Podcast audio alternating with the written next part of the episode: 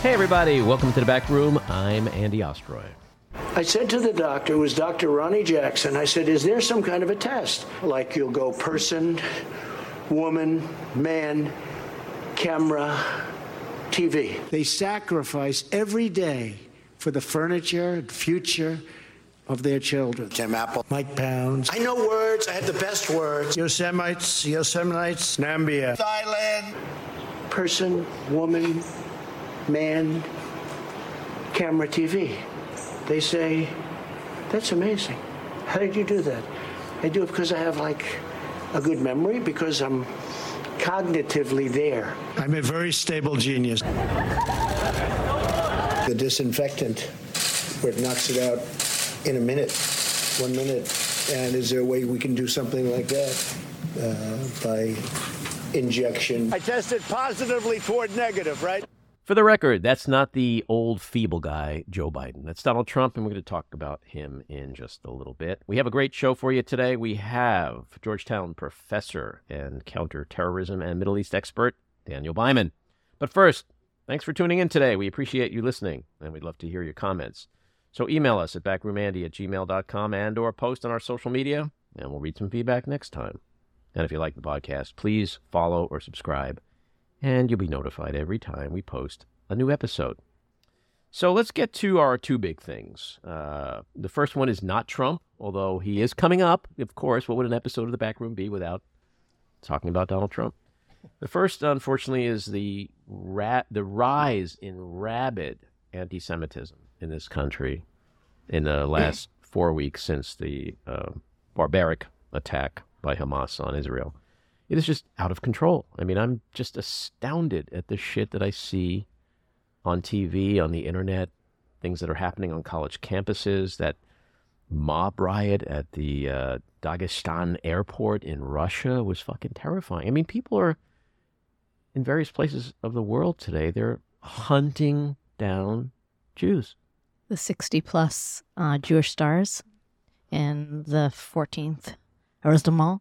In Paris. Yeah, that was fucking terrifying. Yeah, I mean, this is like Holocaust-era shit that's happening. And it really makes you wonder if it is truly because of October 7th or if this is just what we've all been living with. And it just erupted.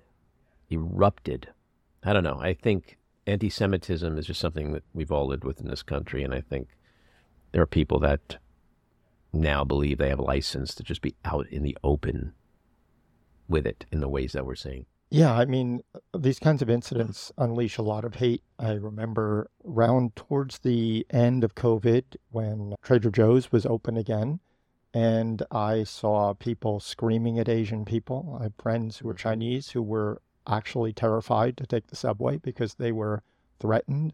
I Googled anti-Asian sentiment over the last 3 years in campuses, and there's hundreds of incidents of Asians not only being stabbed, beaten, hit for obviously the incredibly irrational idea that somehow they all brought COVID here. So incidents like this bring out hate in people. Some of it is systemic. Anti-Semitism has certainly been here forever. Some of it is anti-Israel that is completely misguided as anti-Semitism when people are pulling down posters. When I've talked to someone who actually was doing something like that, they have this distorted idea that these posters represent propaganda for Israel, and they're in this anti-apartheid moment where they're fighting Israel as an apartheid genocide. Well, then, the new excuse for pulling down posters is that they're only being put up to bait and antagonize people because the hostages aren't here. Why are they putting up hostages posters? It's just like to piss people off here. How did that happen so quickly? That ripping down the distortion. Well, because people need to excuse what they're doing because they're either that or they're total fucking hypocrites. I keep saying the same thing. The people who are protesting about the treatment of innocent Palestinian men, women, and children in Gaza who are not Hamas, should not be targeted because of Hamas's actions. They're not the government. They're innocent. How is that any different than the innocent men, women, and children who are Israeli, who are being held captive in Gaza, who were not part of the Israeli government? There's no difference. But if you don't come up with some bullshit excuse, then you're just a fucking hypocrite. So they find these reasons. You know, it's just, you're just antagonizing us, or this is not where the hostages are. Yeah. It's insane. There's a broken logic. There's no reason for them to believe this, but this movement on campuses has been there. And then some of what's happening on campuses are just crazy people, or just like what happened at Cornell. You had one, if you read the interview with his parents, he's basically this depressed student. He had no history of anti-Semitism. He had no history of violence, but he had to take 2 semesters off because he was super depressed. And suddenly he decides he's going to leave 4 messages on the Greek site for Cornell, which are obviously vile and disgusting and anti-Semitic. But again, it was someone who is on the edge and not a history of anti-Semitism in the situation. Yeah, well, throughout history, anti-Semitism, I think, exists in large part because of other people's failures. They just need someone to blame for their failures. They need someone to scapegoat. Hitler did it most infamously in Germany, you know, and it's easy to see how that can happen again here when you witness what has happened in the last 4 weeks. I say it over and over again. Imagine if our economy was in recession, deep recession, or even depression. Imagine if we had 20, 25%, 30% unemployment. Imagine if we had 20, 25% interest rates. Imagine if we were in a state of economic chaos. I mean, just imagine if Trump or someone Trumpy became president again. It's not hard. It's not hard. I mean, I'm 64 years old, and I cannot remember feeling this way ever. There's never been a point in my life where I literally felt like, oh, shit, that actually could happen in the United States. What happened in Germany in the 20s and 30s and 40s, that can happen here. I've never felt that way. I feel that way now. I've never felt that way either. And when Jews cannot replace us was something that we were watching during the Trump years. It was awful, but I was like, wow, this is just, you know, right-wing crazy nuts. When it comes from your group, it's so much, I don't know, it's visceral, it's painful, it's sad, I'm angry, but it's just, I don't even have the words to express how much despair I feel right now. Yeah, well, there are people who just seem broken because they are unable to unequivocally say what happened on October 7th was an act of barbarism, and it was absolutely unjustified. There was no justification for what happened on October 7th. And anyone who can't say that is broken. And I got to say to my fellow Jews, to your point, Jenna, I mean, shame the fuck on you if this is the time that you're deciding you can't do that, that you can't just say, wait, stop. You know, Israel may have a lot of problems. Its government may suck and be corrupt, and say what you want about Netanyahu, which I agree with. But now is not the time for Jew on Jew bashing. And then there's the other extreme where people are actually misguidedly supporting Hamas. Crazy. That is crazy. So that's where we're at. Certainly ain't going to fix it here in this room. Nope.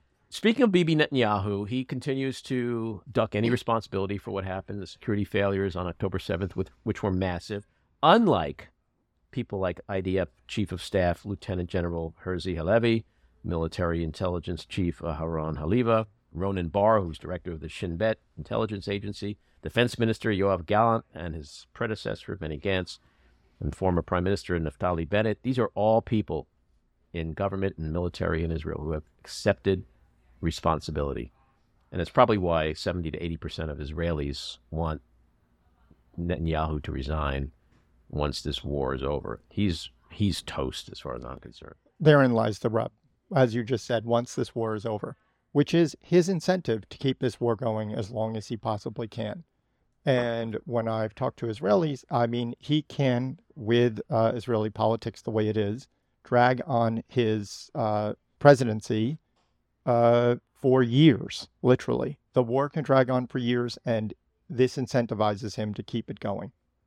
Well, that may be true. I'm not sure I subscribe to that type of radical thinking in terms of how nefarious he may be, but I will grant you that he is very Trumpy, and that's certainly something Trump is trying to do here.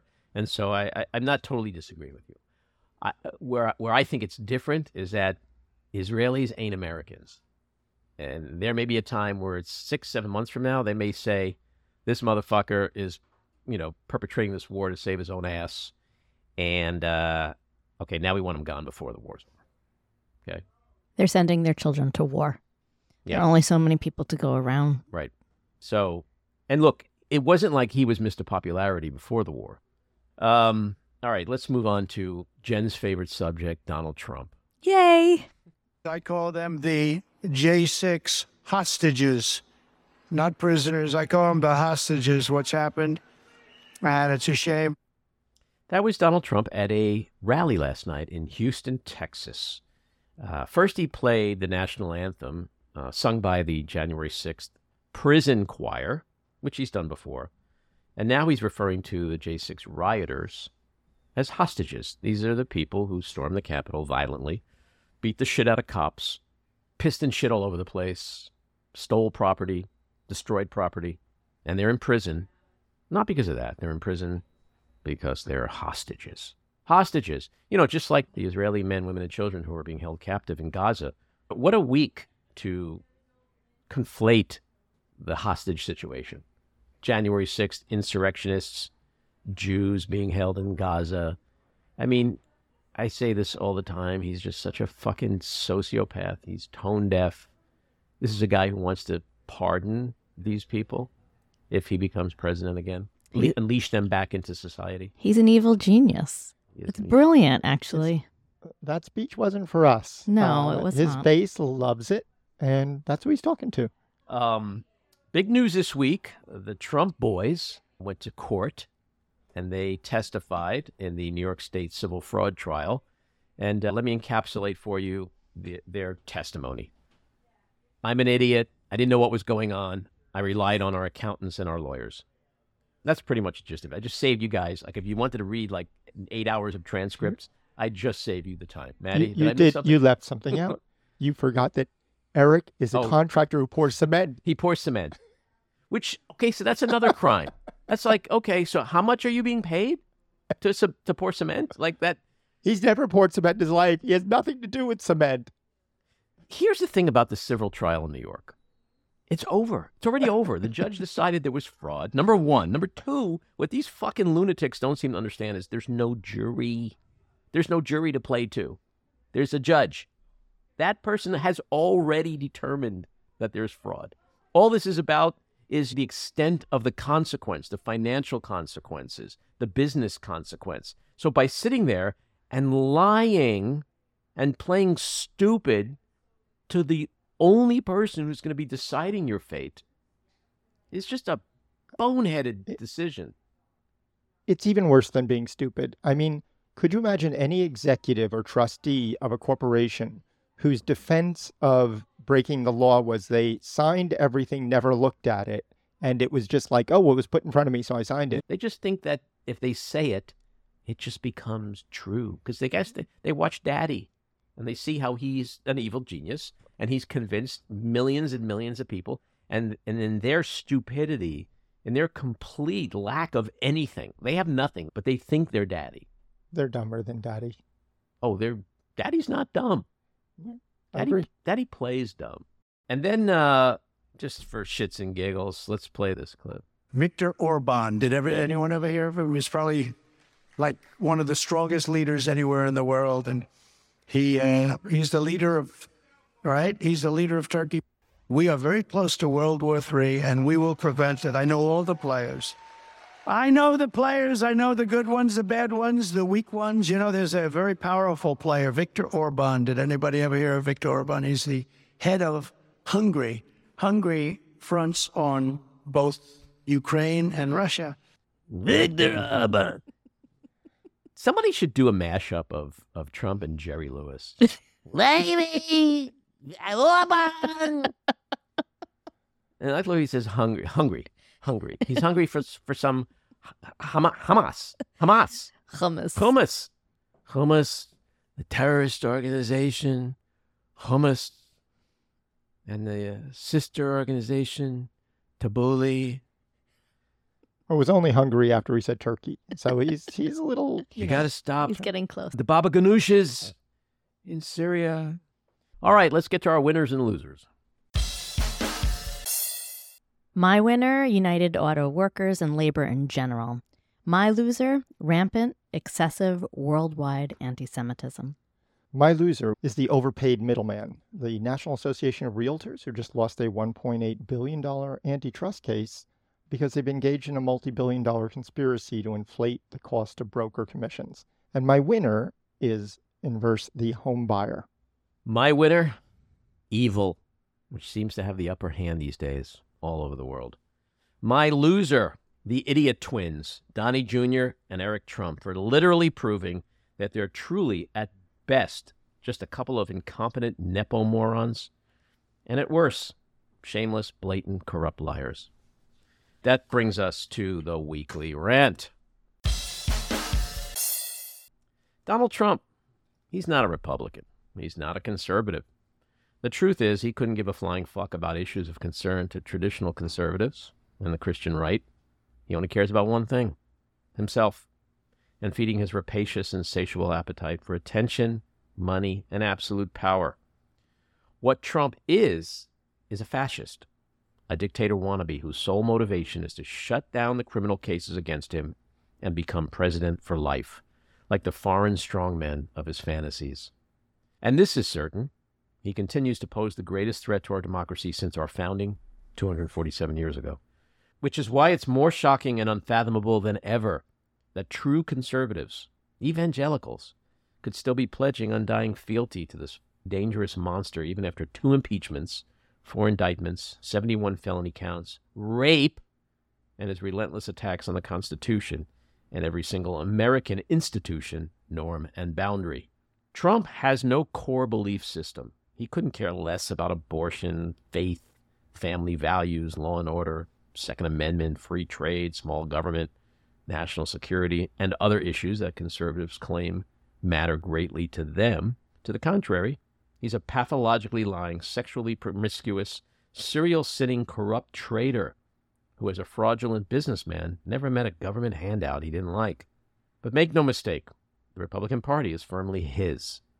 And it's nothing short of astonishing how swiftly and thoroughly he's reshaped and destroyed it, how he's enticed Republicans to abandon every single principle that they've ever had in order to protect and defend someone who'd never return even an ounce of that loyalty and who will eventually attempt to destroy them the nanosecond they stop kissing his ass. So here we are, November 2023. The clock is ticking.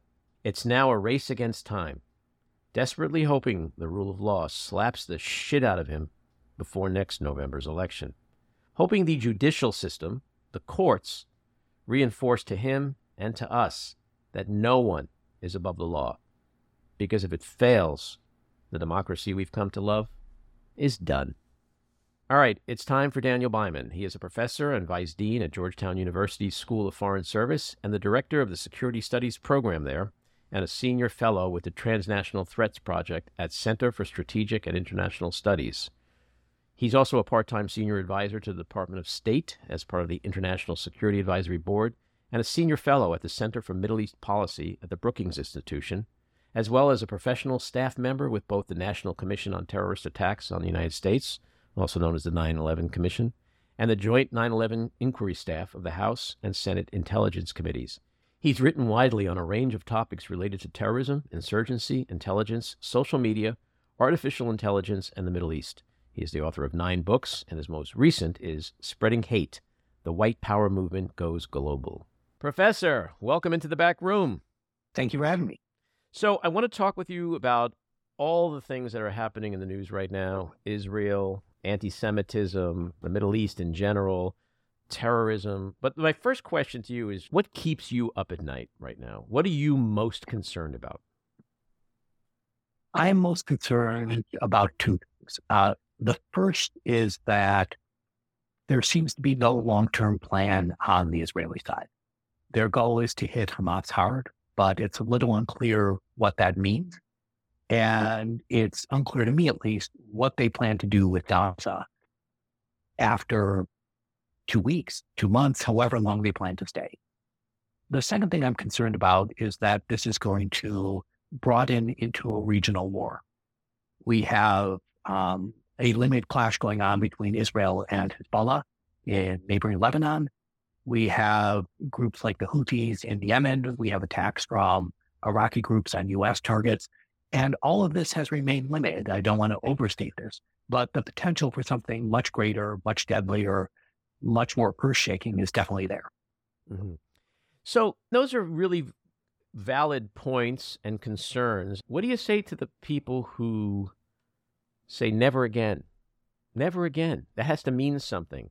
What are Israel's options if not doing what it's doing now? How do they achieve that end of protecting its people, making sure that there's never again this kind of attack, not just by Hamas within Israel, but by any terrorist organization or any Arab country for that matter? This is the key question to me, where understandably any government, obviously including the Israeli government, but any government suffering such a horrific attack would want to be able to assure its citizens that this will never occur again. And having Hamas be next door in Gaza, always having the potential to build up, even if Israel temporarily weakens it, is not something that any Israeli government can accept. However, there's a broader question of how Israel can prevent Hamas from staying in power, and if it does topple it temporarily, how it can prevent it from regrowing.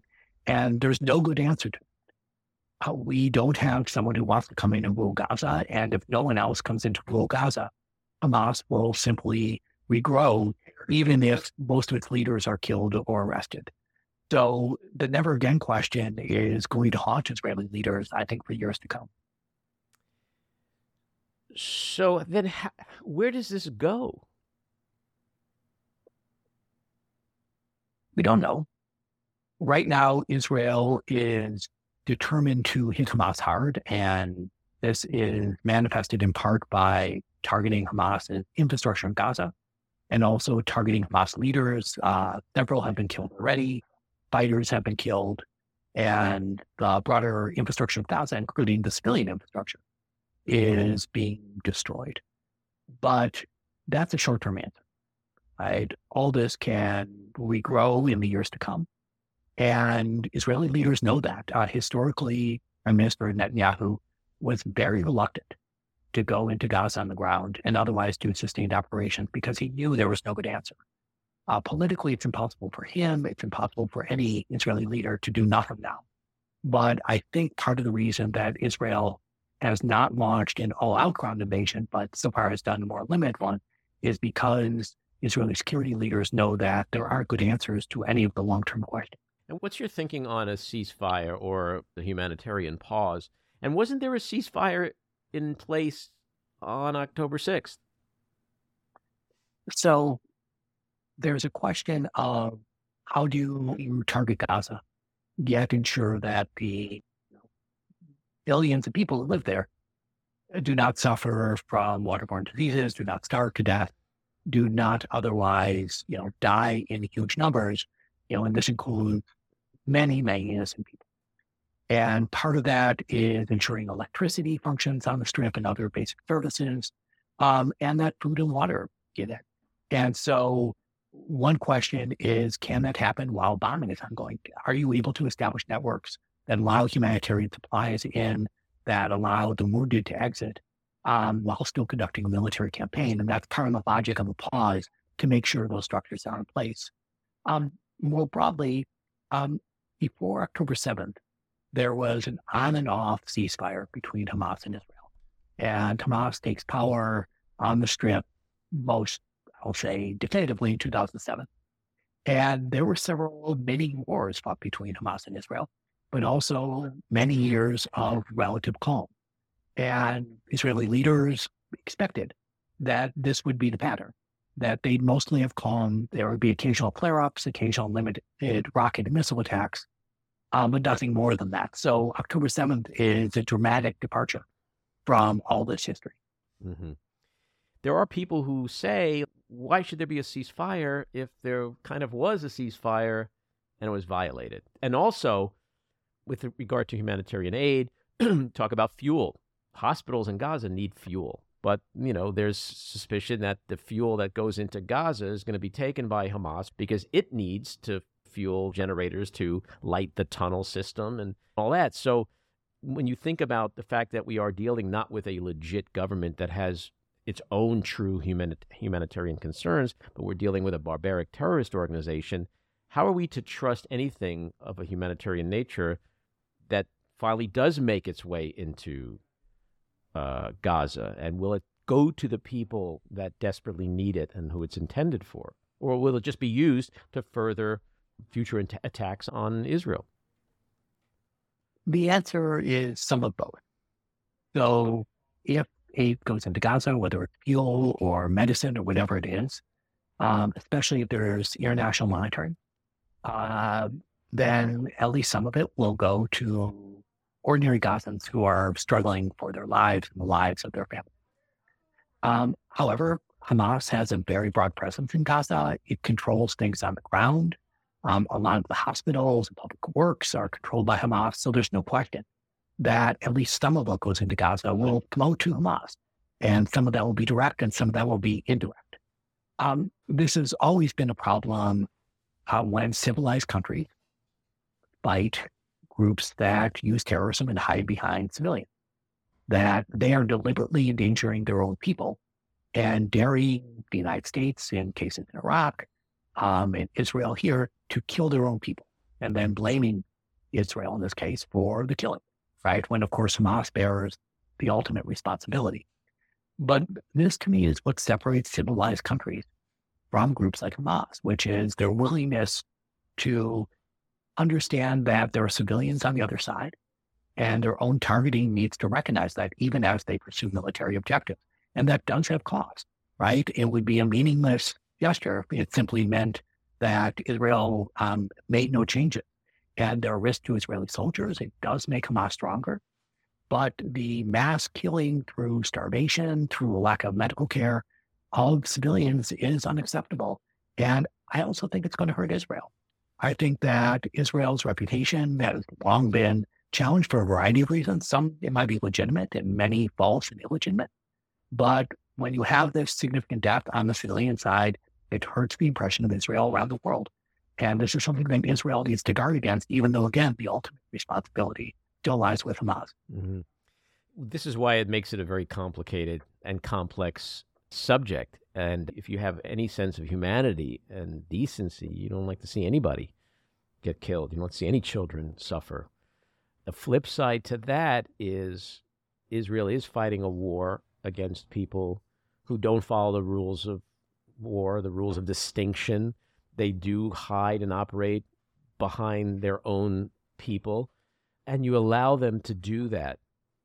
At the end of the day, doesn't that just weaken the entire world? Doesn't that say to our enemies, all they need to do is just wage an attack and then go hide behind people? And the other side has to go, oops, you got me. I can't come after you. Doesn't that just change everything? So yes and no, right? So there's a degree question, right? It's one thing to say that Hamas leaders are hiding your hospital.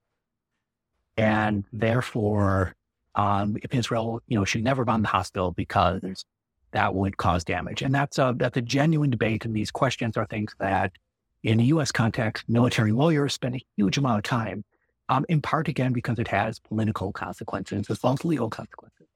But that's different from saying, look, here's, huge numbers of people, we're going to deny them fuel, right? So I think that Israel can appropriately target Hamas leaders. And at times, again, because Hamas has co-located military and civilian sites, that's going to lead to civilian death and destruction of civilian facilities. And that's simply part of it, right? Again, this is Hamas's responsibility, but it's also part of the ugly nature of this kind of war. But it's not an absolute thing. It doesn't mean that Israel can do mass bombing in civilian areas in the hope of finding a military leader or two. They need to have military reason for what they're doing. And when they go forward, that often will entail significant risk to civilians. And that is part of war. And actually, the laws of war do justify that as long as there's a military objective. But that's quite different than more blanket punishment. Mm-hmm. I was watching CNN this week. I think it was CNN, or maybe it was MSNBC, and they had former General Mark Hertling on. And he was talking about the refugee camp bombings. This was after the second one. Now, of course, after the first one, there was a lot of condemnation of Israel. How could you do this? And then there was another bombing. And so he was saying, from a militaristic standpoint, in his experience, that if Israel went in after the initial condemnation and did it again, they must have such incredible intelligence that that particular area is housing not just military installations, Hamas installations, but senior leadership, and that they made a calculated decision that that's where they have to go, even knowing the collateral damage. What the general said seems very reasonable to me. In the past, Israel has weighed the probability that there are high enough targets against civilian harm.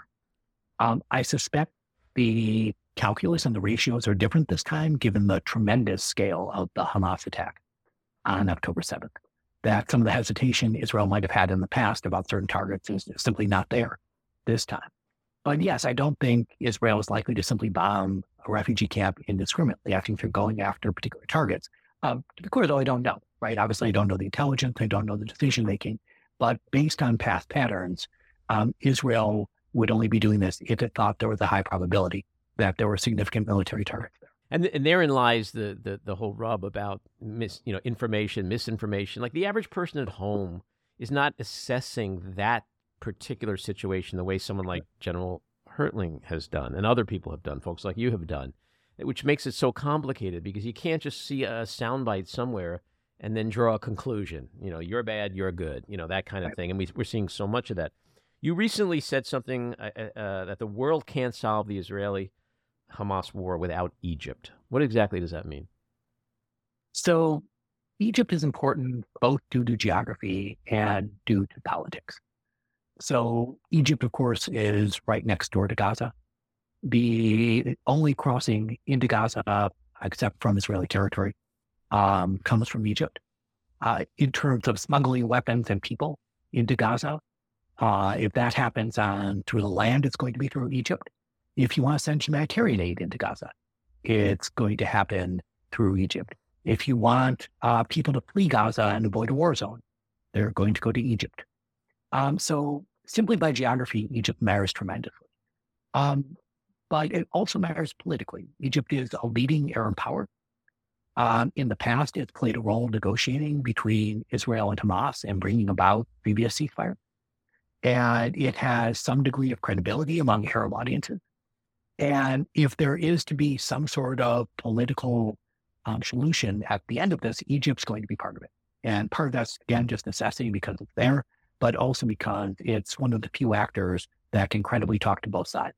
And do you see that happening? Do you see Egypt becoming a major part of this conflict in the ways that you're hoping? I do. So Egypt has a lot of incentives to do so. Part of it is Egypt has a lot of fears.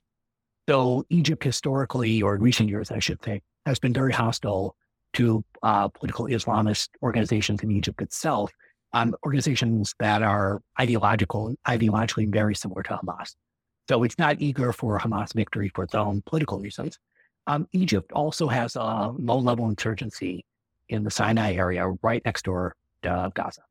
And it doesn't want fighters or weapons going in and out because it's just going to make its own problems. But Egypt is also conscious of past Palestinian history and the broad Arab support for the Palestinian cause. And it doesn't want to be seen as being Israel's handmaid in any military operation or occupation. That would be bad for it politically. And it is worried that if it allows large numbers of refugees, that they might never go back. And this would be something that has echoes in Palestinian history. And Egypt is very cautious of them and frankly doesn't want large numbers of refugees in any event. So it has a lot of interest in doing all this. And then if you say, hey, maybe they'll get some more development aid or other things kind of under the table to encourage them to play a constructive role. And they'll obviously improve their own stature by becoming a major partner in negotiation. I think both their own fears and concerns and their own aspirations lead them to want to play a significant role. Mm-hmm. I want to ask you about anti-Semitism. I don't know your background, but I'm sitting here in a room with three Jews, myself included. One of whom is your former student, Gabe Hamoud's mom, my co-producer, Jen, Maddie Rosenberg, my co-producer and engineer. We've not seen this kind of anti-Semitism in this country, I don't think, ever. Just blatantly out in the open on college campuses, out on the streets. I live in Manhattan. I mean, there are people in Manhattan ripping down the hostage posters. I mean, Jews can't get sympathy in Manhattan. I mean, where else are we going to go, right? Are you shocked by what you're seeing? I would say I'm shocked. I am disappointed, but I'm not shocked. We've seen two developments that have been occurring over the long term. One is that there's been broader and broader condemnation of Israel. And this is, putting aside October 7th, this is largely in regard to Israeli policies towards the Palestinians, especially in the West Bank. And for people who don't follow the news closely, there's kind of a broader Israel mistreats the Palestinians in the West Bank. And to be clear, I have my own, I think, quite pointed criticisms of Israeli policy there with, therefore, what Hamas did in Gaza is acceptable, which is, to me, false and offensive. And so there's that broader perception. And there's also a change among younger people who identify as progressive in attitudes towards Israel. There used to be much stronger bipartisan support for Israel. And now it's gotten to the point where it's actually become rather odd, where on the Republican side, the most fervent supporters are actually part of the U.S. evangelical community. And their attitude in some ways kind of Israel right or wrong, where they're utterly uncritical. Mm-hmm. And then on the Democratic side, you have a coalition of different groups that often see themselves as identifying with marginalized communities, with victims, and put Palestinians in that camp. And again, to your earlier point, for people who don't follow the news closely, I think there's a lot of conflation of Israel has policies that are bad for Palestinians, therefore anything done in response is justified, even large-scale horrific murder. Mm-hmm. As a university professor, by the way, my son got his master's degree at Georgetown, so quite familiar with the school. As a university professor, do you feel that students today, especially in the last month, with the passion and the frustration and the anger that is fueling a lot of the protests, would you say they are fully aware of the facts, the history, the complexities? So yes and no. Clearly, most 20-year-olds, and I put myself in this category when I was 20, think they know a lot more than they do, right? I was never as smart as I was when I was 20 years old. So yes, people have very strong opinions, and they're often not as well informed as they should be. And, I'm forgiving because I was that way as well. And they also have strong passions, and I'm usually a fan of strong passion. Right now, I'm going to disagree with the particulars of many strong passions.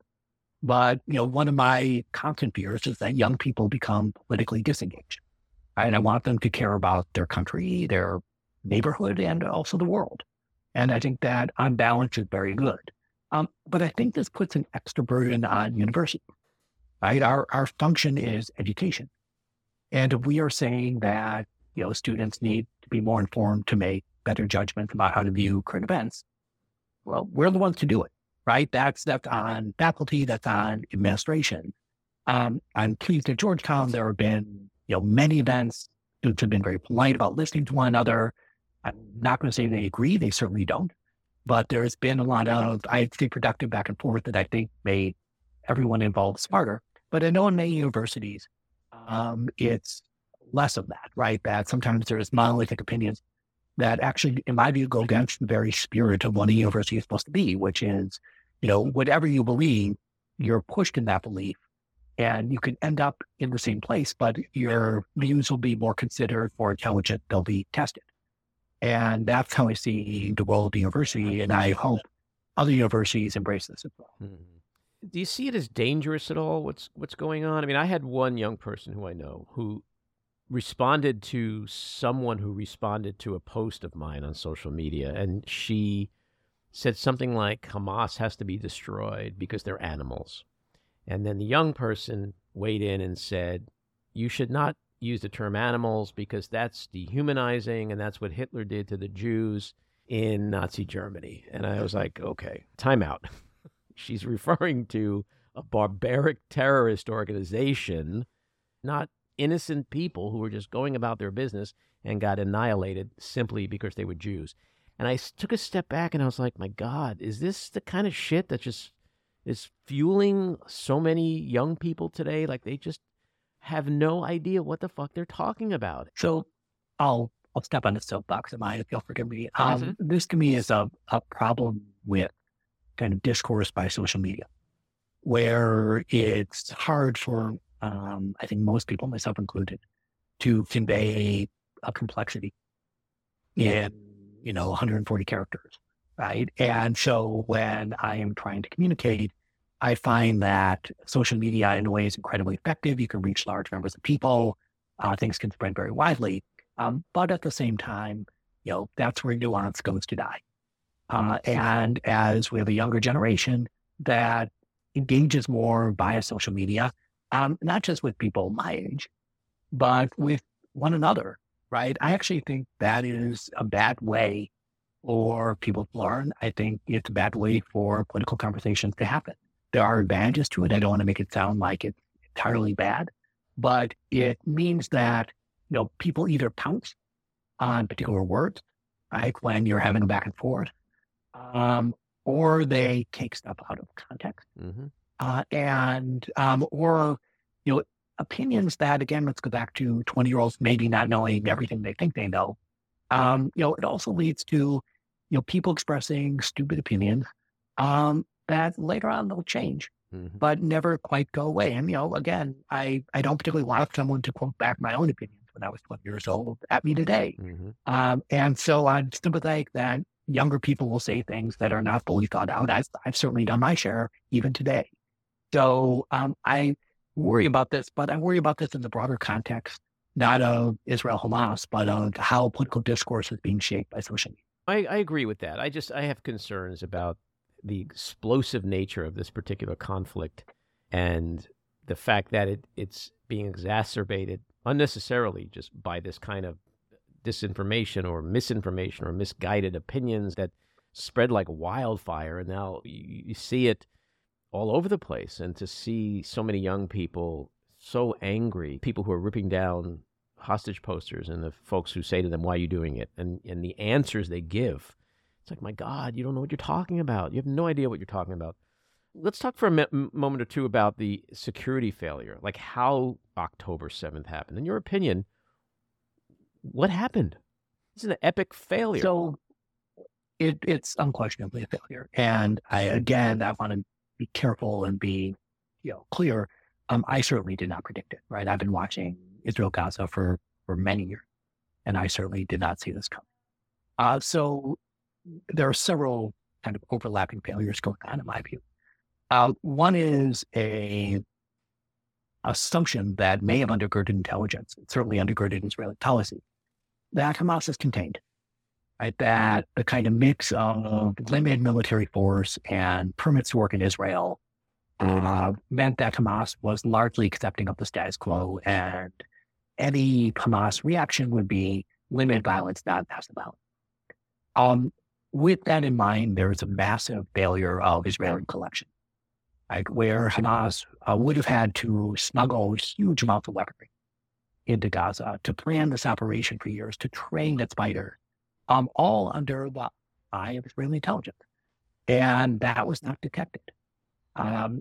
Politically, Israel was focused elsewhere. It was focused on the West Bank. It was focused on Lebanon. It was focused on divisions within Israel.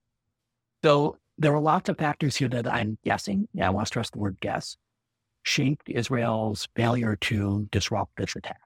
What's the consequence of this? Is Netanyahu's future extremely at risk now in terms of his leadership, his staying in power? I would guess that, but anyone who counts Netanyahu out has not been paying attention to Israeli politics for the last 30 years.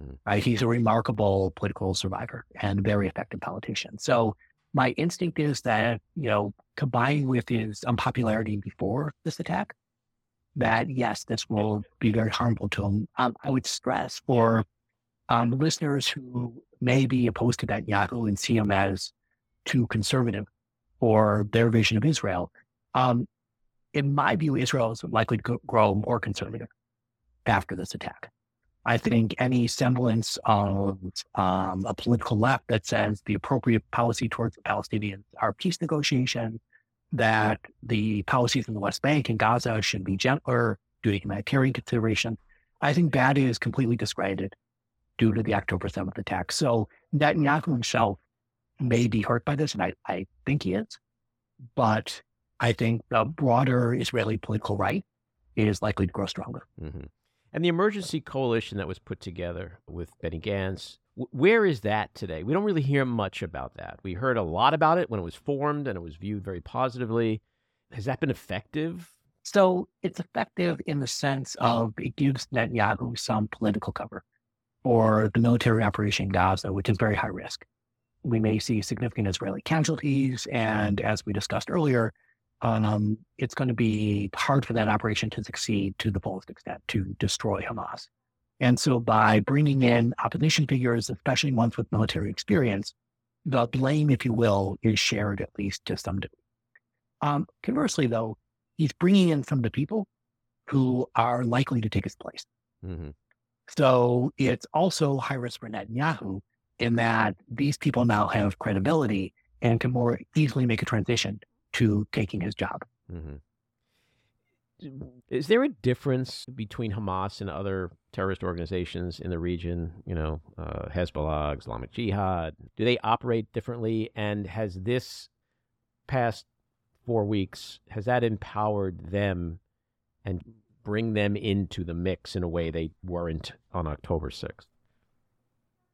These groups all differ in a variety of ways. I would say that Hezbollah and Islamic Jihad historically have had much closer relations with Iran than Hamas. What I would say about Hamas and Hezbollah is they're both quasi-government, mm-hmm. right? So we talk about Hamas as a terrorist group, which is correct. But before October 7th, probably 95% of what it did was focused on governing Gaza, right? It's a terrorist group that picks up the trash and mm-hmm. has a Department of Motor Vehicles. And Hezbollah has state-like features as well, but Islamic Jihad does not. And they also differ in how regional they are. So Hezbollah has worked with Iran in Yemen, has worked with Iran in Iraq, has fought part of the Syrian civil war, while Hamas focused exclusively on Israel. So there is variation, but it does strengthen the overall idea of what these groups would call resistance. Right? They're saying, look, the way you get Israel or the United States or anyone to do anything is not by making concessions, it's not by talking reason, by fighting. Mm-hmm. And Hamas's attack electrified this broader radical community and gives it more credibility and shatters the image that Israel is trying to project that it's invulnerable. And that is a major Hamas accomplishment. Mm-hmm. So let's shift for a minute. Your latest book is called Spreading Hate: The White Power Movement Goes Global. Obviously, since Trump's emergence into the national political scene in 2015, things in this country have gone bonkers in terms of domestic terrorism and white nationalism, white supremacy. What is the biggest threat to you right now with regard to domestic terrorism? So we've seen over the years, and especially since President Trump emerged as a major political force, we've seen a mixing of the right-wing and anti-government extremist movements, where they become more and more intertwined. This process began decades ago, but it really accelerated.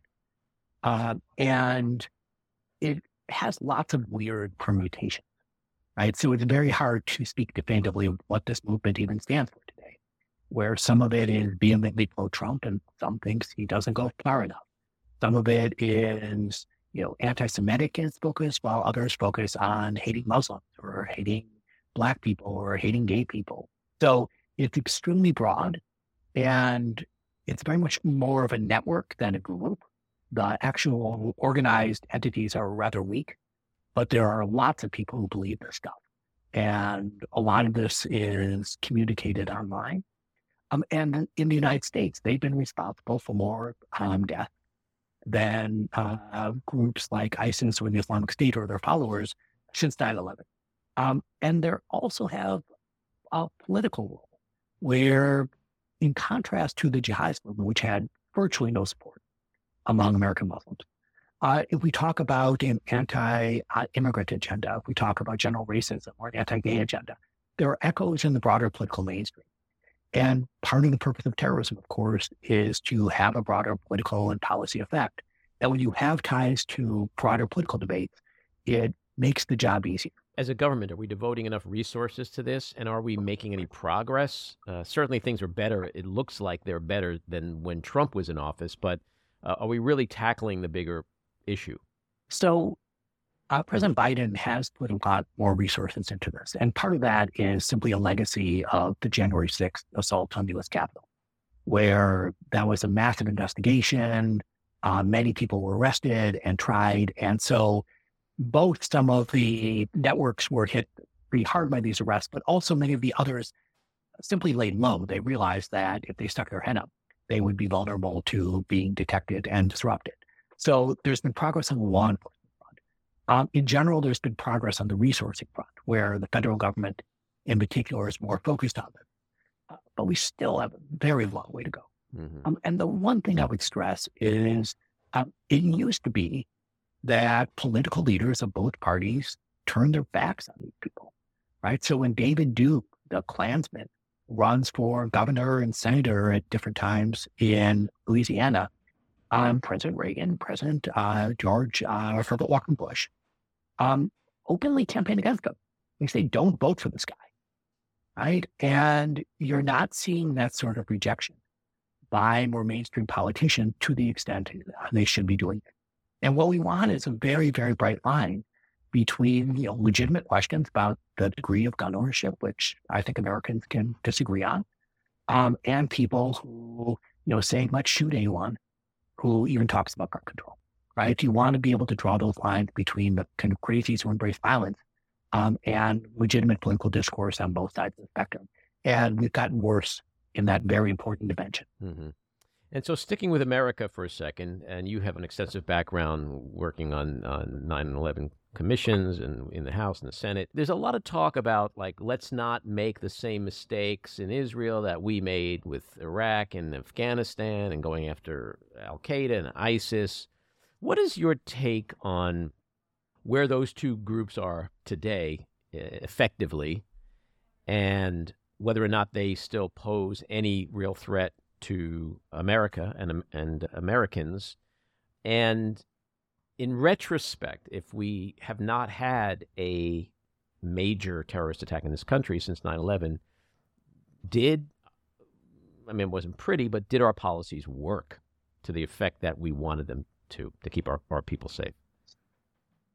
So in my view, both al-Qaeda and the Islamic State have been hit very hard. And in both cases, it was a sustained campaign. It mixed military force, a lot of intelligence efforts, better homeland defenses. A lot of it was done through U.S. allies, especially in the Middle East, but really around the world. And this is a big success. And it's multiple administrations, right? It's the Bush administration, the Obama administration, Trump administration, the Biden administration, right? So this is something that I think Americans, regardless of political belief, can feel proud of. There are a couple of caveats. I think at times we went to chase monsters where we didn't need to. Mm-hmm. Right? So the invasion of Iraq, obviously in hindsight, was a tremendous misstep and was not necessary in terms of fighting terrorism. And there are questions of how strong these groups are, especially in the United States, where I think investigation after investigation has shown that despite many fears, they've been very weak.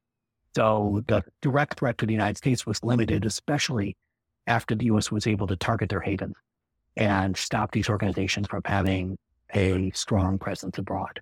So I would say that this overall is a tremendous success, but the caveat is they're not gone. Mm-hmm. And part of that success involves vigilance, right? And involves, intelligence collection to avoid mistakes like what Israel appears to have made.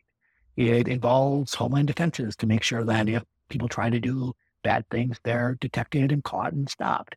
It at times may involve military action overseas if these groups try to develop bases to target the United States.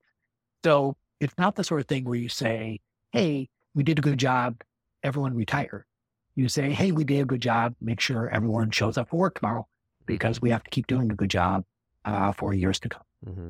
And on some level, can the same be said, that same, it's not pretty, it was costly, it was ugly at times, but it worked.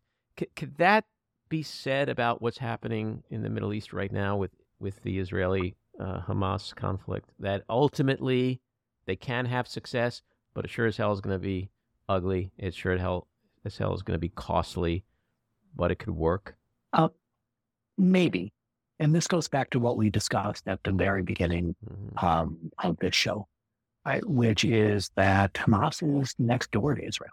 Mm-hmm. And it's a little unclear what's going to take its place. So, this is probably a bad analogy, but imagine the Taliban's Afghanistan was where Mexico is, right? And if the United States said, we're done with Afghanistan, we're just going to leave it, the price is too high, I think Americans would legitimately worry that simply due to geography, the threat would continue. And so I think, the United States has a tremendous advantage in that it's separated by, two great oceans from the most dangerous groups, while Israel has the opposite situation. Geography puts very dangerous groups right on its borders. Mm-hmm. And that's what makes it more complicated and not simple to say, what should they be doing? Because we're sitting here in the United States sipping our $10 lattes and telling Israel what to do when they have their Mexico situation literally across the border. And that's what makes it a much more complicated discussion to have. My last question is, who poses the biggest threat to the United States? Is it Russia, China, Iran? Still, I have to be careful because I'm not an expert on everything in the world, but I would put, in the long-term sense, China at the top of the list. Mm-hmm. The United States, thankfully, has not had to deal in its past with an economic peer, with a country that has a U.S.-level economy, and I'm sure some of your listeners know there are debates about just how good China's economy is, but no question it's significant, quite different than Soviet Union during the Cold War. Mm-hmm. The government right now is aggressive. It is clearly hostile to the United States, and this is going to be a persistent problem. So as bad as Russia is, as bad as Iran is, as dangerous as terrorist groups are, I think it's appropriate that the Trump administration and now the Biden administration have been prioritizing China. Mm-hmm. My real last question is probably one you're not asked often, and I was told by Gabe Hammoud to ask it. So we in the back room, we like to get a window into people's souls, and sometimes the best way to do that is through music. So tell me, Professor Byman, give me your top 5 musical artists of all time. Oh, gosh. Okay. So there you're catching me by surprise. I have a love for classical music, and so I'll start there. So I'll put Prokofiev as one of the people at the top of my list in terms of composers. And there are a range of Puccini opera pieces. Mm-hmm. I would also put very, very high on my list, shifting to things that I suspect more of your listeners may be interested in. I have a weakness for a range of kind of more contemporary Americana and folk. So there are a lot of people I could put on that list, but I'll say Patty Griffin as one possibility. Mm-hmm. And if we want to kind of go more classic, I will always love the Rolling Stones. Mm-hmm. And then thanks to my younger son, I actually started country music in the last few years, and it's very new to me. So there's a lot I don't know, but I've come to enjoy Miranda Lambert quite a bit. Mm, okay. So it's a new genre for me, and I have a lot. Now you got one left. Oh, gosh, I do. Okay. You know what? I have been won over by successive students to saying that, Taylor Swift, although her music is not at the very top of my list, She made Bravo. So I will click on the list as well as someone very. All right. Well, we didn't solve the world's problems, but we definitely showed some love for Tay-Tay. So that's really what the back room is all about. Professor Byman, this was fascinating. I hope you'll come back and keep talking with us because certainly the world's problems are not going away. So there'll be a lot to talk about. It would be my pleasure. Thanks for having me. Take care. This episode of The Back Room was edited and produced by me, Andy Ostroy. It was co-edited and co-produced by Maddie Rosenberg and co-produced by Jen Hammoud. Our theme song was composed by Andrew Hollander, and our logo was designed by Cricket Langell. And special thanks to Patricia Wind. Please take a moment to rate and review the podcast, and also follow or subscribe. Until next time, keep your eyes on Washington, Hollywood, and your own backyards, and have a great week.